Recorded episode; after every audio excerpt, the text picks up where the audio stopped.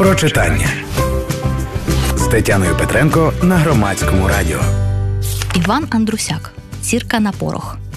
Читаючи сьогодні історії про козаків чи інші історичні твори, низка фактів лишається не до кінця зрозумілою. Скажімо, для вогнепальної зброї був потрібен порох. Як не дивно, порох чи хоча б складові для його приготування просто так на недільному ярмарку не купиш. То звідки ж тоді він брався? Навколо цього практичного питання крутиться дитяча пригодницька повість Івана Андрусяка Сірка на порох. Серафима на прізвисько Сірка сирота, яка живе у священника безгрішного. Сірка сидить біля розритої могили і стежить за виварюванням селітри. Так, саме з розритих старих поховань брали хімічні сполуки для сірки. Після цього факту вірш Шевченка Розрита могила звучить по-новому, чи не так?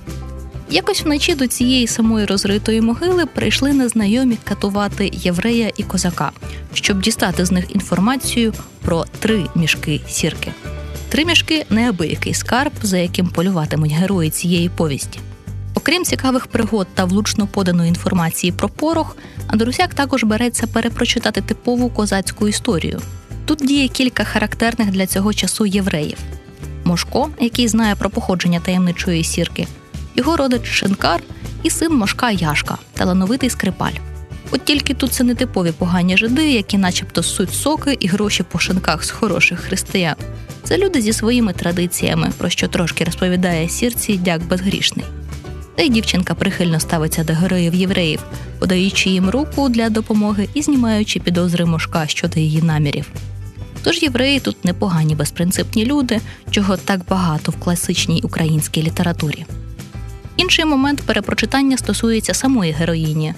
Дуже незвично, що персонажкою козацької історії є дівчинка. Але ні, сірка не лізе геройствувати і битися зі старшими досвідченими вояками.